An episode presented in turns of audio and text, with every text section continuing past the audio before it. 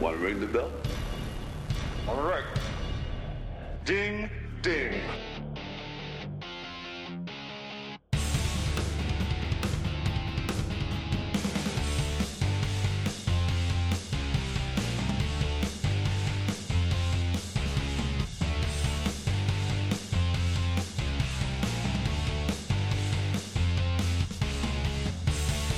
What is up, everybody? Welcome back to Two Views Movies. As usual, I am one of your hosts, Garrett, And I'm the other of your host, Carson. and we have a special guest today. We're, we're reeling him in this year. We do, we do. One of a uh, longtime friend, got, come from uh, elementary school, taking it way back, and he and he is one of the uh, the co-hosts of Black in the Middle podcast. Travis Brown, welcome. Hey man, thank you, thank you both for having me. Yeah, no problem. Glad to have you. How's things been going in your podcasting world?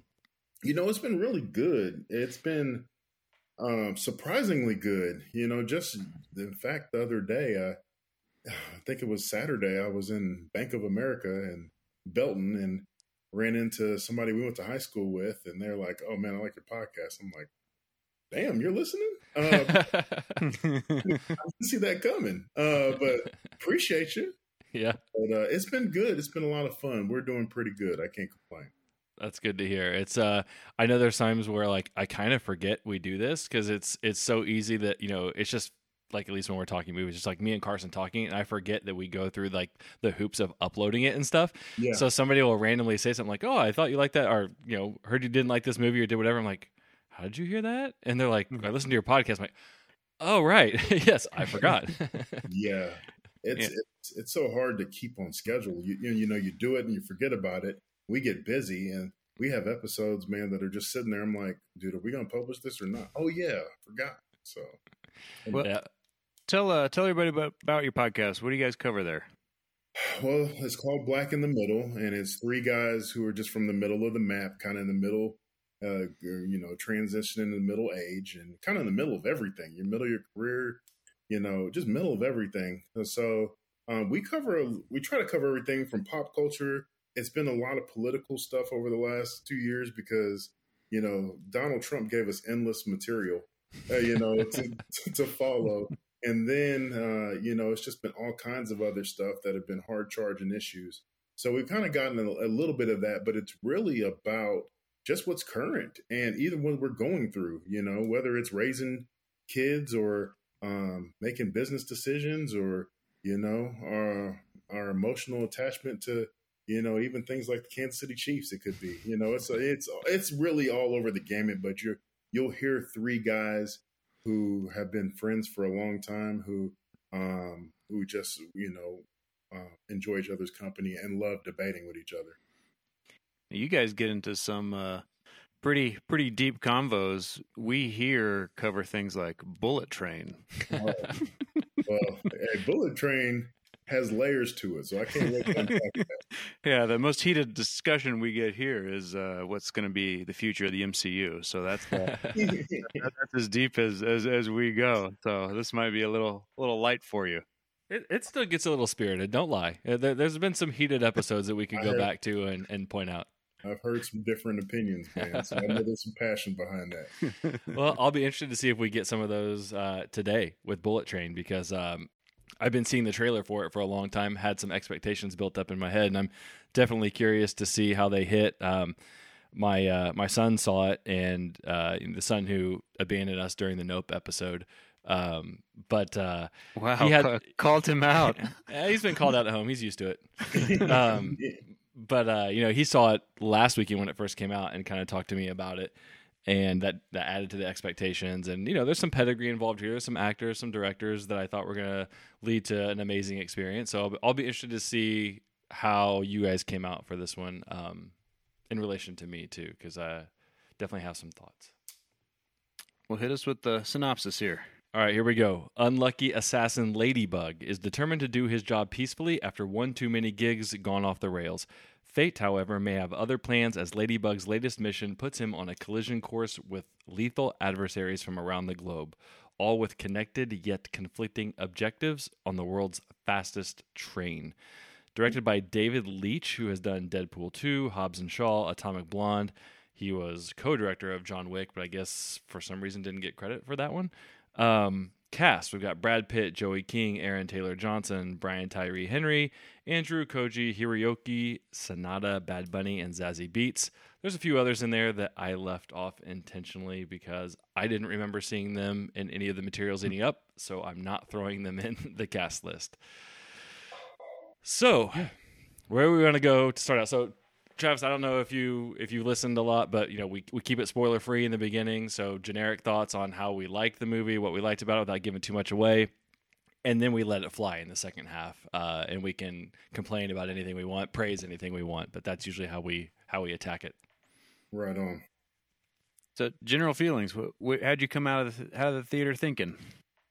You know, for me, um, there was some mild anticipation in watching it. Just you know, the trailer is Brad Pitt, Brad Pitt, um, which you know, I'm good with him. You know, I don't like go searching for his movies. I'm not a female, but uh, you know, like he, he's cool. You know, so you know, from Southwest Missouri, but uh, um, so I'm like, okay, like, it seemed you know fairly interesting.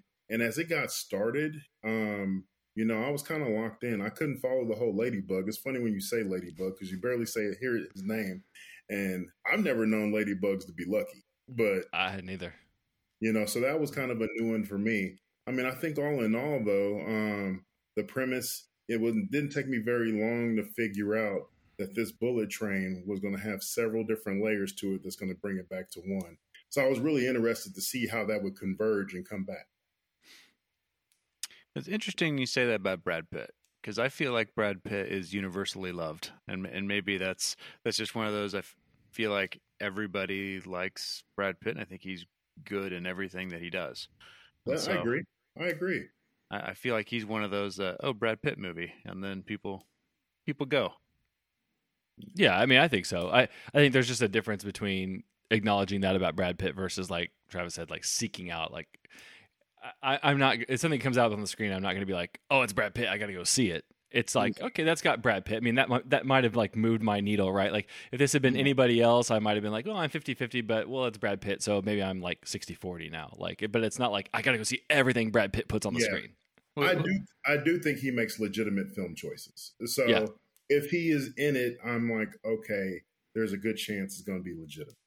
So so who is that guy for you, or or lady for you that that their name comes on screen and Travis is going to go see it? You know, couple people, um, Denzel. Uh, I'm a Denzel fan just because of his range. You know, like whatever I, whatever he's going to be in, he's invested in, and I know that. Um, and then it used to be at a lesser level, Will. Um, you know, some of them I won't go, but like, um, once again, the level of investment there, like I feel like they're putting their all into it. Um, so those are two ones that come to mind. You know, Will's not popular right now, but you know, well, maybe. he didn't Maybe. he didn't slap me, so you know, I'm okay. Um, and then from an actress standpoint, Scarlett, I like Scarlett. Yeah, who doesn't like Scarlett? Yeah. Everybody likes Scarlett. Well, it's Yeah. funny you mentioned that about about Will because one thing we've talked about on this podcast is able to separate, you know, the the real life to the performance, and I can do that well. Uh, your personal life may be awful, you know, but if you make good movies, I still enjoy watching on screen. Some people can't do that. Some people don't like doing that. Uh, but if you're uh, one of my favorite actors, I have to be that way because he has questionable um, off-screen things. So, uh, good good old, Yeah. good old Me- Me- Melly Gibson. So, Ooh. yeah, yeah, he, he set you up there. no, but you know, generally I can, man. I can I can separate. I mean, for instance, I haven't given up Bill Cosby. He's still my TV father. You know, that's as questionable as it gets. You know, I mean, you guys, I, I don't, I don't Hold even on, have hold one on. of the. Bill, Bill Cosby is on a different level than Mel Gibson. I don't Hey, even have do. one of these in the barrel for you guys. I'm sitting here trying to rack. I mean, I'm looking. I'm looking at Baby Goose. I'm looking at Keanu, Adam Driver, Daniel Kaluuya. I'm thinking I got some pretty good guys here. I root for. You guys are going real dark on me. well, you know, whenever around the house, you know, Bill Cosby comes up, I always ended with allegedly. Allegedly. So that is that's not popular. I tell you that. well, before we get to, to Garrett and my takes, uh, I want to make sure that we recognize our sponsor for this episode, the Exit Room in Lee Summit. Hey guys, as we all start to return to normal after two years of absolute craziness, we've got an idea for something a little different for you to do with your friends and family. Something that gets you out of the house, interacting with actual human beings, and back into the world. We're proud to introduce you to the Exit Room. Go check out this incredible escape room business located in historic downtown Lee Summit, Missouri. The Exit Room is a family owned, five star rated, one of a kind escape room experience that has been entertaining the KC metro area for nearly seven years now. They have five uniquely designed escape room adventures, guaranteed to challenge, amuse, and even amaze you. Gather your party and come check out their friendly staff, their amazing decor, and contagious energy as you solve puzzles, riddles, and unravel mysteries. But hurry! The exit room is retiring two of their rooms very soon and replacing them with new adventures. Use promo code 2VIEWS at checkout for a 20% discount. That's the numeral 2 and the word view, no spaces. The exit room. Unplug, interact, escape. All right. So, Garrett, what was your first impression? Uh, first impression. um, I it, I very quickly felt like this was a mashup of two styles I had seen before. Uh, both styles that I like, both directors that I like. Um, Edgar Wright, so it had a little bit of the stylization of like Baby Driver, of not quite Scott Pilgrim, but that's video games. But I'm thinking of like that heightened style, like a lot of the neon, the the weird like overlays, the weird cutbacks. Um, and I felt like that mashed up with a Guy Ritchie kind of style. So thinking of the Gentleman, Lock, Stock, and Two Smoking Barrels, Snatch, where you've got all these characters, these unique characters with different backgrounds that are like interwoven, and you don't kind of know how they all come together. But then at some point in the movie, at the end, it all comes together. And I, I dig both those guys. I like their styles. I liked this movie. I liked its style. I just don't think that it quite rose to the level of my favorite Edgar Wright movies or my favorite Guy Ritchie movies. So it was just it felt like a I don't want to say off-brand version, but just like a layer down from that. It's like it just didn't quite hit its marks. So if I were to go through and say like are, you know give it a grade for the characters, I would say it would be you know, comparing to the gentleman, which we saw a few years ago, I'd say it's just slightly below that. If I was to compare the action to the fight scenes, I mean, this guy's got a good pedigree. He's done the John Wicks, he's done the Deadpool, the Atomic Blonde, right? I mean, may may not be the best movie in the world, but Charlize Theron did amazing. Had some really great choreographed fight scenes. Were the fight scenes in this great? Uh, I mean, they weren't generic like the Gray Man, but they weren't to like John Wick levels like I would like the way the story came together with all the different characters and the plot was it good yes did it reach the levels of that Guy Ritchie-ness where everything comes together Mm, not quite so my overall take is that it just felt like a slightly lesser version of things I've seen before, which I'm all for movies being remixes of things that we've seen before. And I think this had the right formula. It just didn't quite hit the mark on each of the things. So then you just end up with like this slightly not so great, but still a good movie with elements of things I've seen before. That's kind of where I'm at. Yeah, you, you mentioned Guy Ritchie, and that's probably a better comparison because I was thinking it's it's Tarantino esque uh, as far as the dialogue and the interactions of all the characters and kind of how they're interwoven, but sillier. You know, which is Guy Ritchie. which is Guy Ritchie. So that's why uh, when, when you mentioned, I was like, oh, yep, that was better than what I had in the in the chamber. Um, but that's uh that's a but uh, even Guy Ritchie, I think it's still it's like that, but then sillier, you know. And so it's like one one step too silly to be, uh, in my mind, uh, one of the a great movie. And so I, I think it was there because I was very invested in all but I think two characters, and I was really interested in who they were, and almost forgot like the overarching why we're even here. But I really liked a lot of the individual characters and, and their backgrounds and how they set them up. And so that and that's that's big because a lot of movies that we've seen, especially this past year or so, don't invest in the character. I don't care about them. But this movie did a very good job in almost every character that was there. Yeah. I did love the character development that they did and given the backstory and why they are why they were were where they were. Um, which is Tarantino esque. And so I didn't draw that parallel. I guess I was more Guy Ritchie, but um, when you say that, I see how I see where you saw that at now. Um, I thought they did a really good job in that, and that made it a little bit more interesting for me.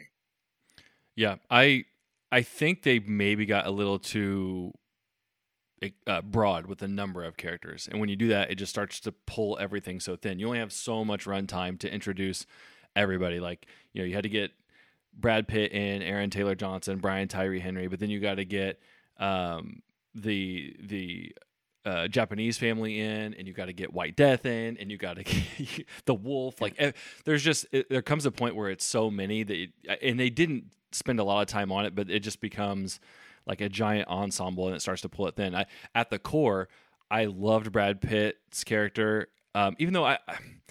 He was almost a little too stupid goofy for me. He was kind of like mm-hmm. almost not somebody who has an assassin type background he seemed like a normal guy who just kind of happened to walk into the middle of things. And the whole existential crisis and psychology thing, like that was fine in the beginning, but it just played that way throughout the whole thing. And it, by the end, it, yeah. it kind of wore thin on me that like you're just being a goofball now in the middle of all this. But I kind of felt like that that was his character. Like he's a smash and grab type guy. So you know, like he was filling in, and in that's you know and he was in a transitional phase. Yeah. And so you couple this transitional phase with a petty petty criminal with apparently stellar skills for a petty criminal, you know, so Yeah. Um I kind of felt like that was just kind of his his lane or his meant to be lane, so they were really selling exactly what you were talking about. Yeah, they they 100% were. They were selling it hard too, and I think that was more my problem is that it just that that was him the entire time. Like he he didn't really have an arc, right? He was the same guy in the beginning and the same guy in the end, and he just stayed the same. So he was kind of the the straight man compared to like everybody's everybody else's assassin type stuff. And and I think honestly it would have worked for me a little bit better if the jokes had just hit better. Um, I didn't hate the jokes. I didn't like groan at them, but I, I it never really got more than like a little chuckle out of me here and there. Which, if you're gonna be that goofy and be that kind of silly, it, it needs to get more out of me than just a little, huh, okay. Yeah, and uh, I think I I liked the setup for Brad Pitt, uh, but I do think you're you're right, Garrett, when you said it kept doing the same joke uh, throughout the entire movie. Uh, it, it, wasn't a new twist on it. He just kept doing the same thing to every every character that he ran into, and so that that seemed was like okay, you know, do do something else. Uh, but I did like how he he was sort of uh, the odd man out you know, in this whole scenario, he just wanted to leave. You know, t- type of thing. Everybody else had, had something that they're trying to do. He's just trying trying to leave. You know, that was his thing. And I don't know if this is a hot take or not, but I think this was uh, Aaron Taylor Johnson's best movie. Like I like, uh, I mean, him and like I like Kick Ass, but I think he did the best in this. Okay, if you're saying he acted the best in this, I'm not I saying the best best that. movie. I'm saying he, well, yeah, because you're saying that it's better than Ultron, which I know you're not saying that. Uh, no, I'm saying I'm saying he's better in this than he is as Quicksilver. You know. Well, yeah, he. I will say uh, from I'm trying to pull him up real quick just because I can't. As much as I love movies, I can't sit here and tell you the filmography of Aaron Taylor Johnson off the top of my head. Um, but it feels like this is one of his more dynamic characters, so he's going to stand out a little bit more. Because if I look at him and Ultron or Kick Ass or Godzilla, you know, he's just not given a whole lot of time to shine. They're saying he was in Tenet, and I that is not ringing a bell. Oh, I know he who was he was in the, Tenet. Yeah, he was one of the soldiers. So, but yeah, okay, I'll I'll give you that. I'll agree with that. I think he would, this was probably his best role, and I will say that initially when I before I kind of went on my Brad Pitt tangent, I was going to say I really enjoyed the core of Brad Pitt, Aaron Taylor Johnson, and Brian Tyree Henry. Like those mm-hmm. three were great, and especially Aaron Taylor Johnson and Brian Tyree Henry. I, I could watch yeah. a whole movie of just the two of them and right. Brian Tyree Henry doing his Thomas the Tank Engine. As much as he kept doing that, that was funny to me. So yeah. he started with that, and I was like, eh. But the more he did it, I I bought into it, and then I was on board because I, Yeah. I wasn't at the beginning. Like this is kind of dumb, but I liked how it they stayed with that, and that was uh, Yeah. that was good. That was really good. Yeah, I, lemon and tangerine, man. I was, uh, I was in on that. You know, because sometimes you just may have simple things that hit home and help you, you know, process things. But it don't get much simpler than Thomas the Train. Like that is amazing. So, Yeah. I mean, uh, I've seen my fair share of Thomas growing up. My son was obsessed with him. So that when he was like calling out the different character flaws in the different engines, I was, me and my wife were actually just laughing hysterically because, you know, nobody likes Gordon. So when he said something about Gordon being a jerk or whatever, we were just laughing. So it, that was a case where it, it stuck. But I, I think where, like, we just said the same thing about Brad Pitt. Like, he kind of kept doing the same thing. And then we said Brian Tyree Henry kept doing the same thing. The difference is Brian Tyree's was funny and he had Aaron Taylor Johnson to kind of play off of just constantly. And I think that helped it work, whereas Brad Pitt was just kind of on his own island. But yeah, Lemon and Tangerine, I, I could I could have watched them all day. Yeah, I think they they stole the show. Yeah. I I think that those two, uh, their plot line, their background, their everything that that was the movie to me. agreed. Um, so without giving too much away, uh, the, the one of the bigger things because like I, I'm, I've given my main critique, which is kind of where I stand on this whole movie, but the last like ten minutes of this movie to me got way too big for its britches. It, it didn't need to do what it did. It didn't need to go where it went. It, it it just they tried to push it too far. And action movies sometimes will often do that, right? It's like you're there, you have this nice kind of confined area, you're staying inside your box.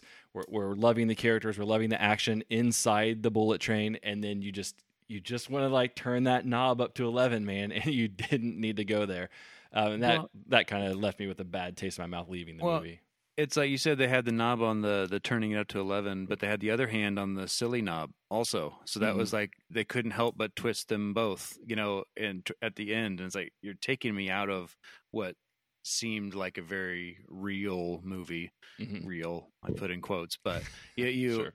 you it, it got ridiculous, you know, with, with uh, over the top, I guess, and so that that really pulled me out at the end when you don't want to do that and Mhm. so it got got got a little silly with the dialogue and the effects and and what all happened there.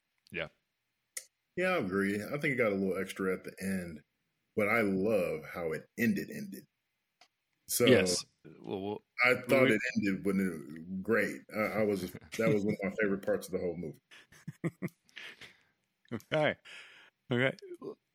So out of five, what would you give this out of five, Travis? You know, out of five, I got like three and a half. Um, three and a half out of five. I thought it was good. I was entertained.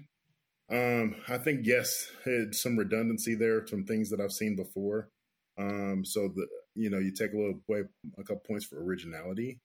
Um, but you know for um, I would call it a good movie, not a great movie. Garrett? I debated for a very long time between three and three and a half. Um, I ended up landing on a three, but I feel like if I watch it again, I could easily be at a three and a half. Um, it's definitely not below a three, and it's definitely not a four for me. So, like Travis was just saying, it's right in that lane of good, solid. I would tell somebody to watch it, but I'm not gonna like gush over it and stuff. Um, and I, I think I think I actually will probably get to a three and a half the next time I see it, just because of the things we've talked about. I, I did really like Aaron Taylor Johnson and Brian Tyree Henry. I think I'll be able to set aside some of my expectations, set aside some of the silliness, and just get past it. And I think it'll improve because the characters are pretty cool. Um, I wish it had better action. I, you know how I am for that. I just I, I want my good choreographed action and all that stuff. And and this wasn't bad, but it just wasn't anything where I, thinking back on it now, I'm going to steal a Carson line.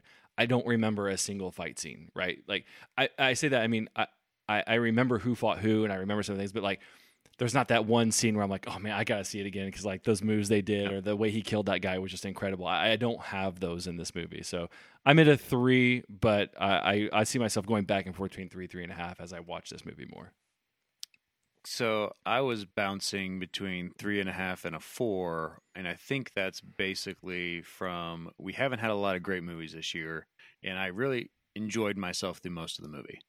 And so Top Gun Maverick, I think, is head and shoulders above every movie that we've seen so far this year. Uh, and then this was just very entertaining. Now, I I enjoyed most of it. It does have issues that are there, um, and some things that bother me that we'll get to here in a in a couple minutes. But I think uh, I think I'm landing on a three and a half, but I wouldn't fault anyone with a four. Uh, it's a fun it's a fun movie. Yeah. I, I think part of me being at a three is just the disappointment from the little bit of the hype, right? Um, I thought this was going to be Brad Pitt's John Wick movie, and it kind of wasn't. Um, I, I love neon soaked stuff. I like martial arts. I like Asian culture. So like it was all it was all there for me, right? It was very much a Garrett movie to be had. And so when it just kind of didn't tick all the boxes, I probably punished it a little bit unfairly walking out of the movie. So that's why I think I can see myself getting to like a three and a half. Gotcha. Anything else before we get to spoilers? I'm ready. No. Let's do it. All right. This is your last chance. After this, there is no turning back.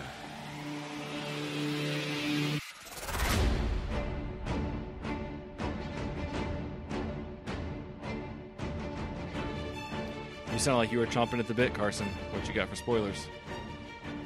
Well, uh, I was going to go back to the characters. So I really enjoyed all the characters except for uh, Joey King as Prince. uh, I did not enjoy her story arc and even where it, it ended. Uh, I didn't like any of that. Um, and I and I don't know if the problem was she was playing against. Uh, uh, I'm sorry, I don't know how to pronounce his last. Andrew Kojoy, Koji. Does it look like Koji? We'll roll with that. Koji, we'll go Yeah. Koji, because I feel like he was in a different movie. I feel like he and I know that his he's worried about his son in the hospital, and so he's uber serious the entire time. So there's no uh, there's no joking around. There's no funny interactions. He's you're holding my son hostage, and he's acting the way he's supposed to. She's kind of silly, and so it seemed like a like those two were conflicting when everything else in the on the train and, and the was was going really well. Uh, like they all were on the same page with one another, and those two kind of butt heads. Uh, so that's that's kind of my my little story arc that I didn't like. But anytime you put uh, Sanada on there, you know he's going to do something cool. You know, you don't cast him and have him not do something cool. You know, you're just waiting for him to get on the train and, and cut somebody with a sword. Yeah, I would love to see the number of movies he has where he has a sword. Because I know he's in some movies all- where all he of them? he's in Sunshine, and that's a horror movie in space. But he might get a sword in that. I don't know. I have I'm pretty sure he's got one on him, whether he pulls Yeah. it out or not. He's Even in always real carrying. he's always carrying a sword. Yeah, the Joey King. I, I agree with you. If I had to rank all my characters, I mean, even down to like Zazie Beetz, who it, we're in spoiler, so she's not even in this more than like three minutes. I would still rank my like for Zazie Beetz way ahead of uh, Joey King. Because even when Joey King plays opposite Brian Tyree Henry, who's clearly more goofy in this movie, um, it still didn't work then. I, I just her scenes for me. I, I'm with you. Just I don't know. I, w- I wasn't feeling that character for whatever reason. Yeah, I agree. Um, I had trouble with the arc. Like, I had trouble understanding why she was there. Um, like, if everybody on that train is is a, a piece that has been invited um, by um, what's his name, White uh, White Death. Yeah, White Death. If how did she intercept that? Is it because she knew her brother got kidnapped? I'm not sure, but it didn't make sense for her to be there. Like it makes sense for her to take over um, after they expl- after she explains herself, but it doesn't make sense that she would be in that battle royale or be signing up for that to begin with. And I think you're touching on something there that it goes back to my original point, which is like Guy Ritchie, but a little less. When it all finally came together and they lay it all out on the table for you, it didn't feel like it kind of quite fit perfectly, right? It felt like it was close and close enough to where like the general audience is just going to be like, yeah, okay, fine. But like Guy Ritchie movies, when they work, had this really great way of just like absolutely clicking for you in the end, and everything just fits perfectly, and everything comes together, and you're laughing, and you're like, oh wow, at the same time. And this one just kind of like two gears just kind of got stuck instead of working together perfectly. So I, I think you're onto something there. Okay, you mentioned Zazie Beetz, so I have to do my aside here. So the premise of two of these characters are being lucky and being unlucky, and so you're like, you're my my brain as a as a Marvel fan and a Deadpool fan, and you know I'm already thinking, okay, it's kind of like Domino, but no, they don't have a monopoly on luck. You know, it's like so whatever. You know, so they're going through this uh, lucky and lucky things happen, and people are dying because of luck, and then. uh but then Zazie Beetz is in the movie, and I'm like, okay, cast somebody else. I, I Yeah. really like Zazie Beetz, but then you really brought okay, you're using Domino's powers, you know, of as Lucky, and then you put her in the movie. You know, I didn't now, even put uh, that that together. I mean, that's a good catch. uh, and I was like, oh, and there's Domino, who that's her entire thing in Deadpool 2 is is she's lucky. And I was like, Yeah. okay, because they they lean on the luck really hard, you know, and then you. It's like maybe maybe this one isn't the one that you take the script for, you know, Zazie. you Why know, is she not going to take the script though? That's not on Zazie. That's that's on the casting Well, people. Well, but I mean, but why even take this? It's it's a minute and a half of of Zazie. I mean, but- clearly David Leitch likes her. She's in Deadpool. Well, yeah, 2. how She's can you in this not? Well, yeah, I would rather her be be lucky and be uh Prince, you know, Sure. make her do that. sure. But and be lucky again. Just only be lucky in those movies. yeah, But that was my my aside on on her. I I like her, uh, but I didn't want her in this movie if that's where they're going to lean on the luck again. yeah. She needed more screen time. I, I I don't don't like seeing her get a whole like two or three minutes of screen time. That seems like a waste. So I want to get into uh, the white the White Death here. Okay. So I feel like they had a good setup almost, um, and, and I I was feeling really strong uh, Keyser Soze storytelling, you know, coming from it of why isn't this working when that works well? Because what the biggest thing I think when you're trying to set up a villain is you have somebody else tell their story, you know, and and, I don't think the way they told it, even if it's the exact same story, uh, I think it was a cool story and a cool background to set up why how this White Death guy killed people and and became this this legend. Um, but I don't think it was told quite right to make you think this guy's really cool or, or really scary. I, Yeah, you guys agree. feel it? I, I agree with that. I you could tell that he was he was a bit of a badass, but I didn't think that he was as villainous as they could have made him. They could have definitely played up on that a little bit more. I mean, he took over, you know, um it, it, he took over. I forget what they called that, but they took he took that over. But it really could have been a whole lot more to that. I think they left some fruit, some food on the table with that. I agree. Yep, same. I, I think they, they they checked the boxes, but they didn't do enough to really make you go beyond that and really feel like this guy was going to be something awesome. I mean, you knew it was going to be somebody we knew because they kept hiding his face from you the entire movie. so, I mean, one of the worst things I think you can do in a movie is hide a guy's face for the entire time. That ends up being like a no-name actor because you're like, why did you make me think the whole time it was going to be somebody? In this case, they did make it somebody, which was good. Okay. Um, well, on that, how can you do that and do that well? Because I know you. I know Garrett. Did you know Michael Shannon was in this? no, I didn't. That's Okay, why I didn't you- put him in the cast because I didn't so- know. So your whole time that you're you you've acknowledged that they're hiding his face, you're wondering who they're putting there, right? Yeah. Mhm. And so uh, I was I was doing the same, and it was who could they put there that I'm not going to be disappointed with.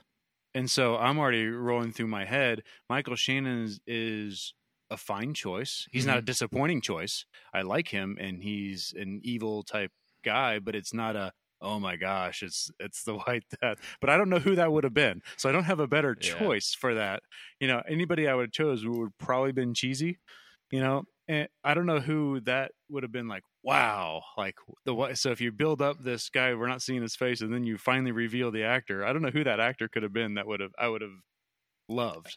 I- That's I a mean, that's a undercurrent for this whole movie though is they kept trying to stash cards away and then they would try to slide those in later. So it was very much so a lack of transparency and that was a part of the part of the plot. So you know, I think that they. I don't know who else you would do. I was trying to think as you were saying that, like who is who would be the ultimate player of that role, but um, definitely, definitely trying to sell the point of, oh, I know you didn't see this coming. Bam, here comes another face card for you. So Yeah.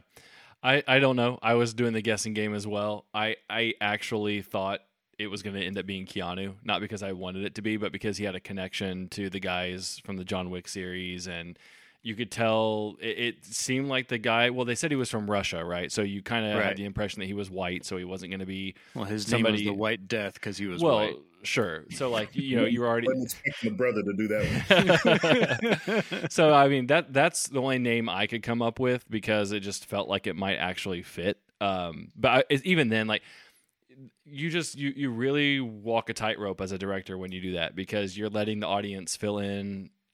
You know, they're putting in the face that they want to do. It's kind of like reading a book, right? You read a book, you picture the character in your head, and then when you go to see the movie, if it's not who you pictured in your head, you have a hard time disassociating that. It's kind of mm-hmm. like this. You you, you start the, the wheels start turning. Who is this? Who is this? They're keeping their face from me. I think it's going to be Keanu, and then it's Michael Shannon. And you're like, okay, well that's not what I had pictured, but okay. I also think the other problem with Michael Shannon is that dude does rage better than anybody else. Like he he would like legit terrify me if he yelled at me in real life. But that's not how this character was, right? The character was more he was behind a mask, he was all through his actions, it was kind of tough guyish, and that's that's not that's not why you cast Michael Shannon. You cast him to get angry and yell at people. Yeah. So, like I mentioned, the the Keyser Soze when they were kind of doing his backstory. So I was looking for everybody on the train, like looking at their hands to see if there's tattoos on their hands. Like, is it going to be somebody we've already met? Is the White Death Gotcha. somewhere on this train? And so I was kind of going back through my head of, I hope it's not like that. I hope it's not somebody we met. I wanted to be somebody different, but I had no idea who I would have been like, yes, it's that guy. That's well, I mean, if it was The It's Rock, you'd Matt have been fine with Damon. it. Matt Damon. cool. cool. He's the one. Death. yeah. Well, okay, so we're we're on the topic of you know cast reveals and stuff. So let like let's just go ahead and hit the the cameos here, right? We got a random Ryan Reynolds, we got a random Channing Tatum, and we got a random Sandra Bullock. Did did any of those three do anything for you guys?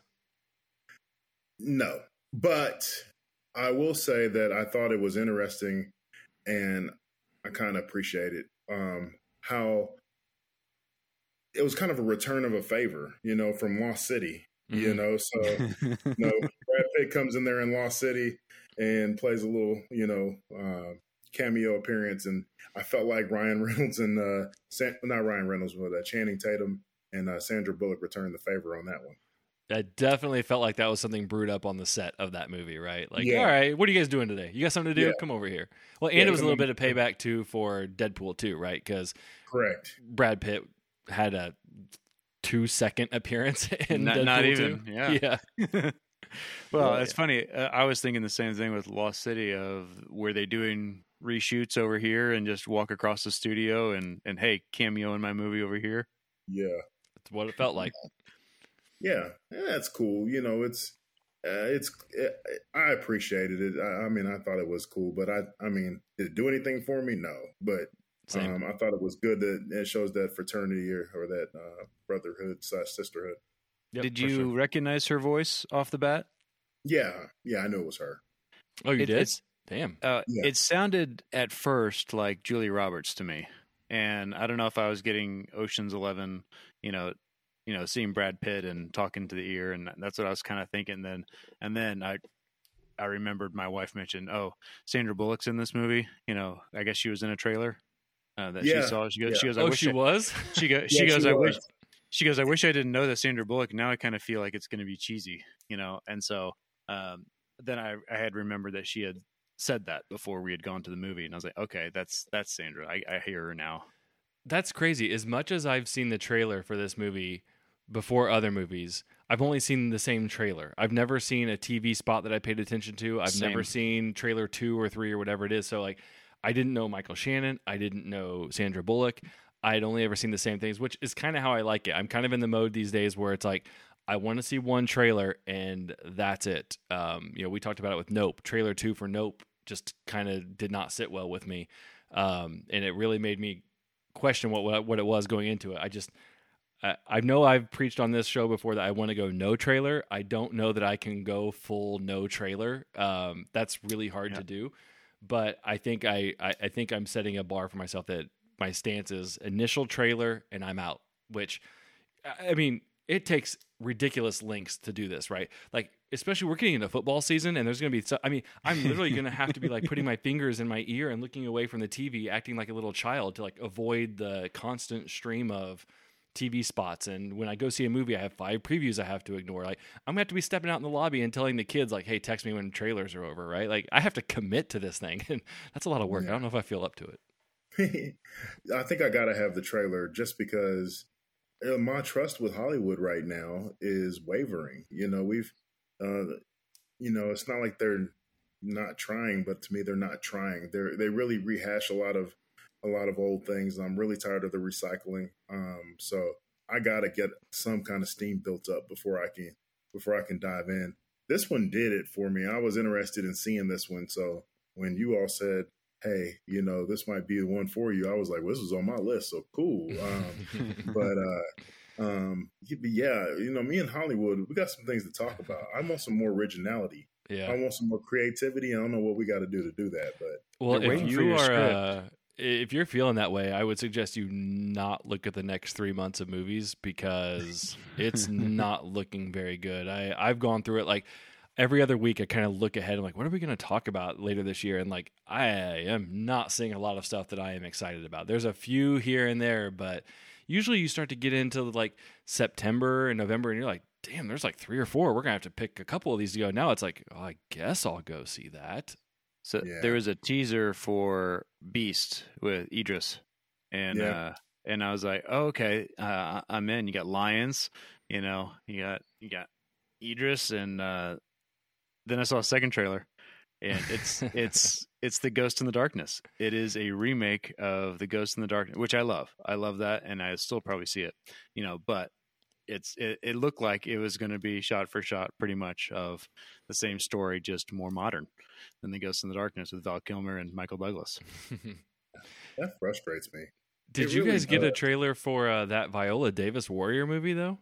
Yeah, Yeah, I, well, that caught me by surprise. Like, what the hell is this? Like, and then I got Black Panther right after. it. I'm like, okay, I mean, like, I mean, it kind of felt like not like a spinoff, but it's kind of it, it like she. It felt like they took the Wakandan warriors and were like, okay, but there's a kind of a true story here we can make, and they did that. So I. I I mean, she walked out and she's like kind of jacked, and where I was like, "This is Viola Davis, okay?" yeah. I'm like, how the hell did Viola Davis get jacked? Yeah, Like- well, and she's not young, right? I mean, no, she's not. yeah, well, what's what's disappointing probably to that story is that Black Panther had already come out. You Right. know, so so then when you see this, you immediately think, okay, this is just Black Panther. Like, no, th- no, hey, we're we're trying to tell you this is a true story that, that happened.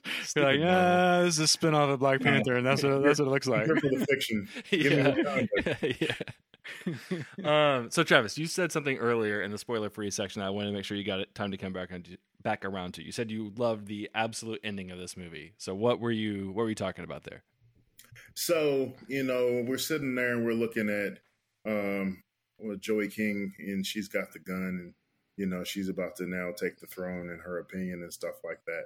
But when when Lemon jumped off uh the train, I just knew he wasn't dead. Even though black people can't swim, I just knew he wasn't dead.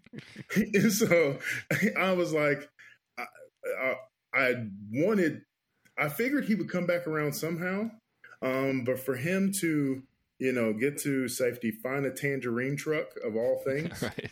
and come through when the tangerine truck truck and and kill her, uh, amazing. Yeah. I, I, I thought that that was a very nice touch at the end.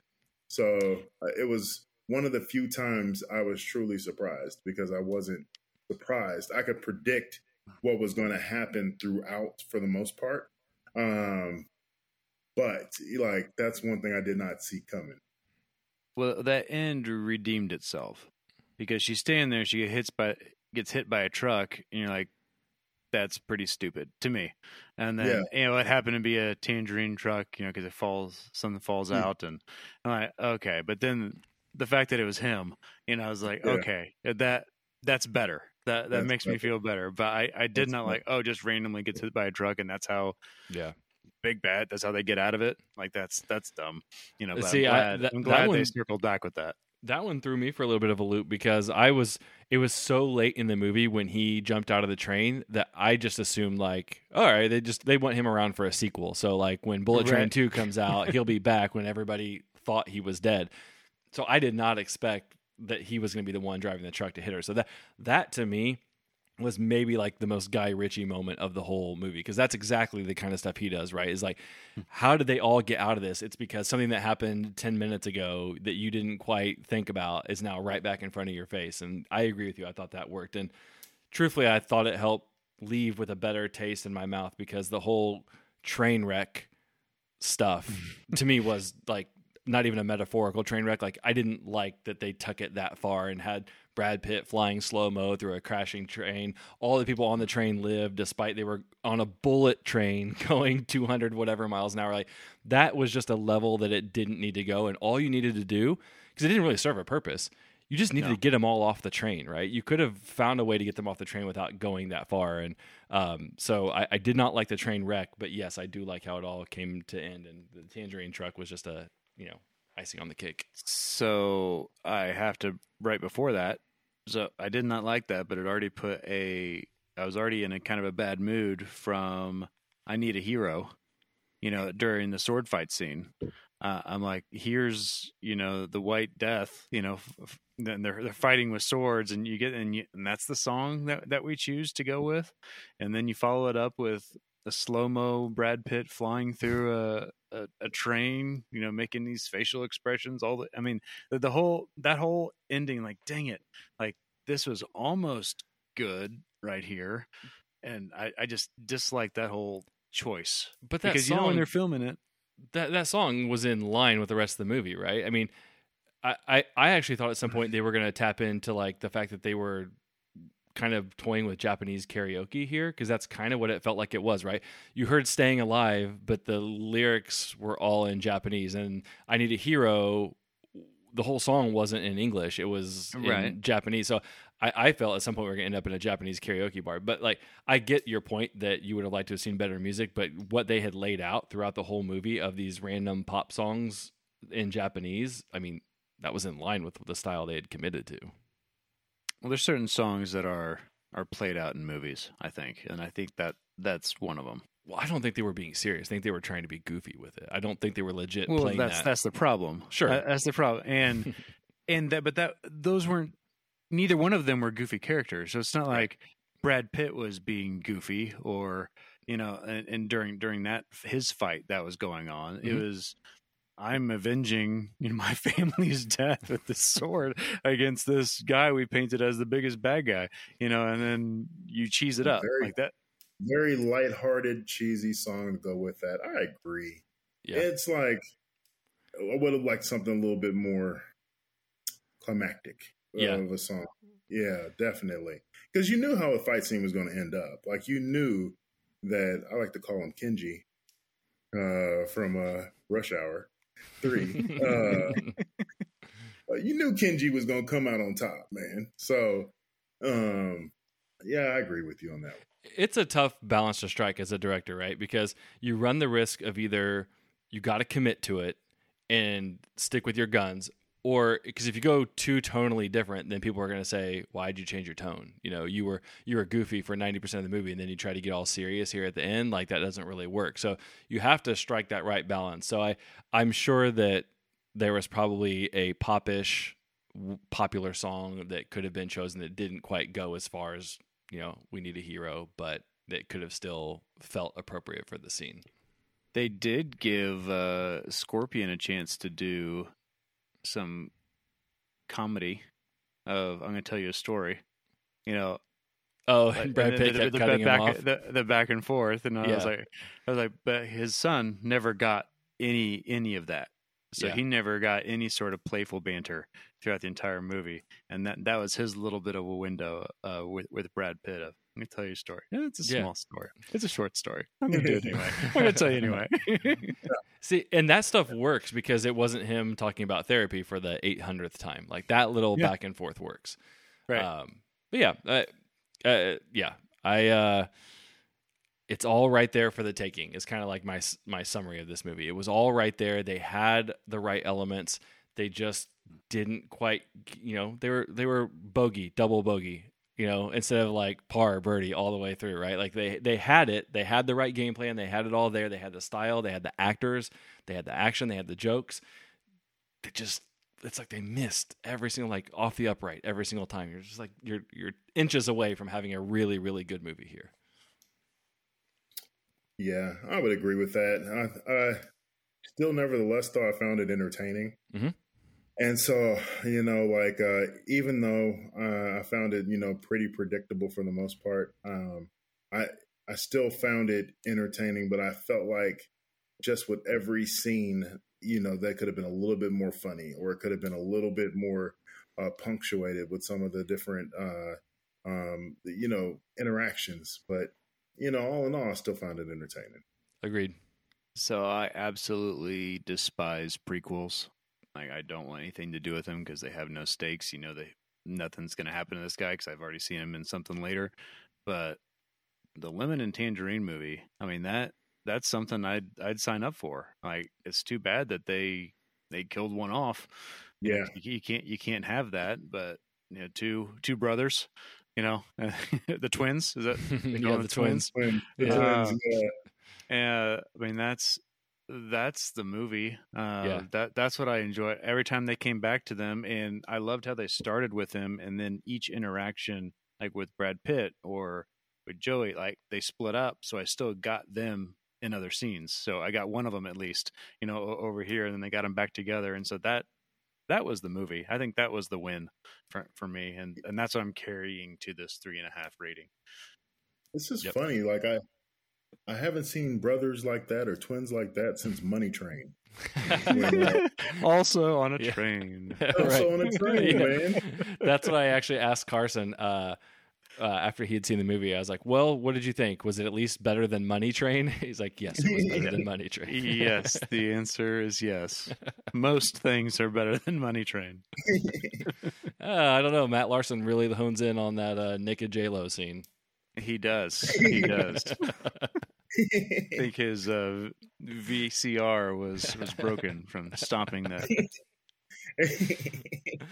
All right, fellas, we got anything else to add on this one before we're done?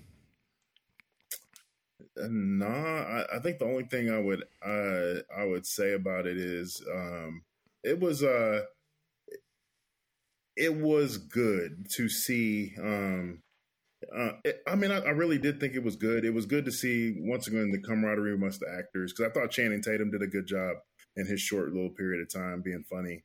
Um, but I really think that uh, I, I mean I would recommend people go check it out um, personally. Yep, I agree. It, it's one of those that I, I would recommend to people. I, I I don't know. I've seen some ratings online where people have said like one star, two star. I'm like, really? Like you really No. thought that was that bad? Like, come on, that's a bit aggressive. Like, I, I feel like it's a, a good between like two and a half and four, which is, you know, when you're in the movie recommending business to tell people and family and friends like, should you go see it? I'm like, yeah. I mean, I even told my mom to go see it. I'm like, you know, I think you'll get a kick out of it. Yeah, I think this is. I mean, it may be a little violent for some people, True. but I think this is another one that has mass appeal. Um, and truly, I'm going to go back to to Maverick. I don't think there's a, a more mass appeal movie that I can even I can even think of than Top Gun Maverick.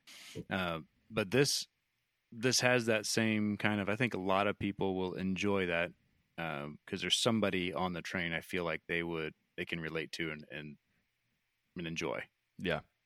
Agreed. Well, I think after after seeing it, I wanted to go watch more Thomas the Train. I wanted to see exactly what he learned about people. All right, fellas. Well, Travis, why don't you tell everybody where they can find your podcast at? Well, uh, podcast is called Black in the Middle, um, and you can find episodes just about weekly, something like weekly. We try to do it weekly, but it's not 100% from the field, and you can find it on Apple or Spotify or wherever you get your podcasts. Cool. Thank you for joining. We'll have to get you back on again. Good time. Hey, man, I appreciate it. Thank you so much for having me. It's always fun to hang out with you both. Um, and uh, it's, and this has been a blast. So thank you. Awesome. Carson, where can they find you on Twitter? At Carson Graff, G R A F F. You can find me at, at Two Views Garrett, G A R R E T T. You can find our show on Twitter, Facebook, and Instagram at, at Two Views Movies, or you can email us at twoviewsmovies at gmail.com. Don't forget to subscribe to the show via Apple, Google, Spotify, basically anywhere you listen, we are there. I am not sure what September holds for us. Um, Oh, I think Cobra we still Kai is have- out. We still got uh, one more in August. I think, I think Oh. we're gonna do. We're gonna do do Prey. Yeah, yes, we, we need to cover Prey, um, which I'm excited to talk about. Um, Travis, did you see Prey yet? I have not. It's a, it's a Hulu original. It's uh, in the Predator line. Yeah, Predators and Native America. That's all. That's all you get. That's that's the teaser. Don't Okay. bother watching a trailer. That's it. All right. I don't need it now. Yeah, You- you- exactly. You, just got it. you just got it. Yeah. All right, so Predator, or no, Prey coming up for us next, and then we'll worry about September, which is, like I said earlier, some slim picking. So we're, we're going to get creative in September. But uh, Travis, thank you again. We will catch everybody next time.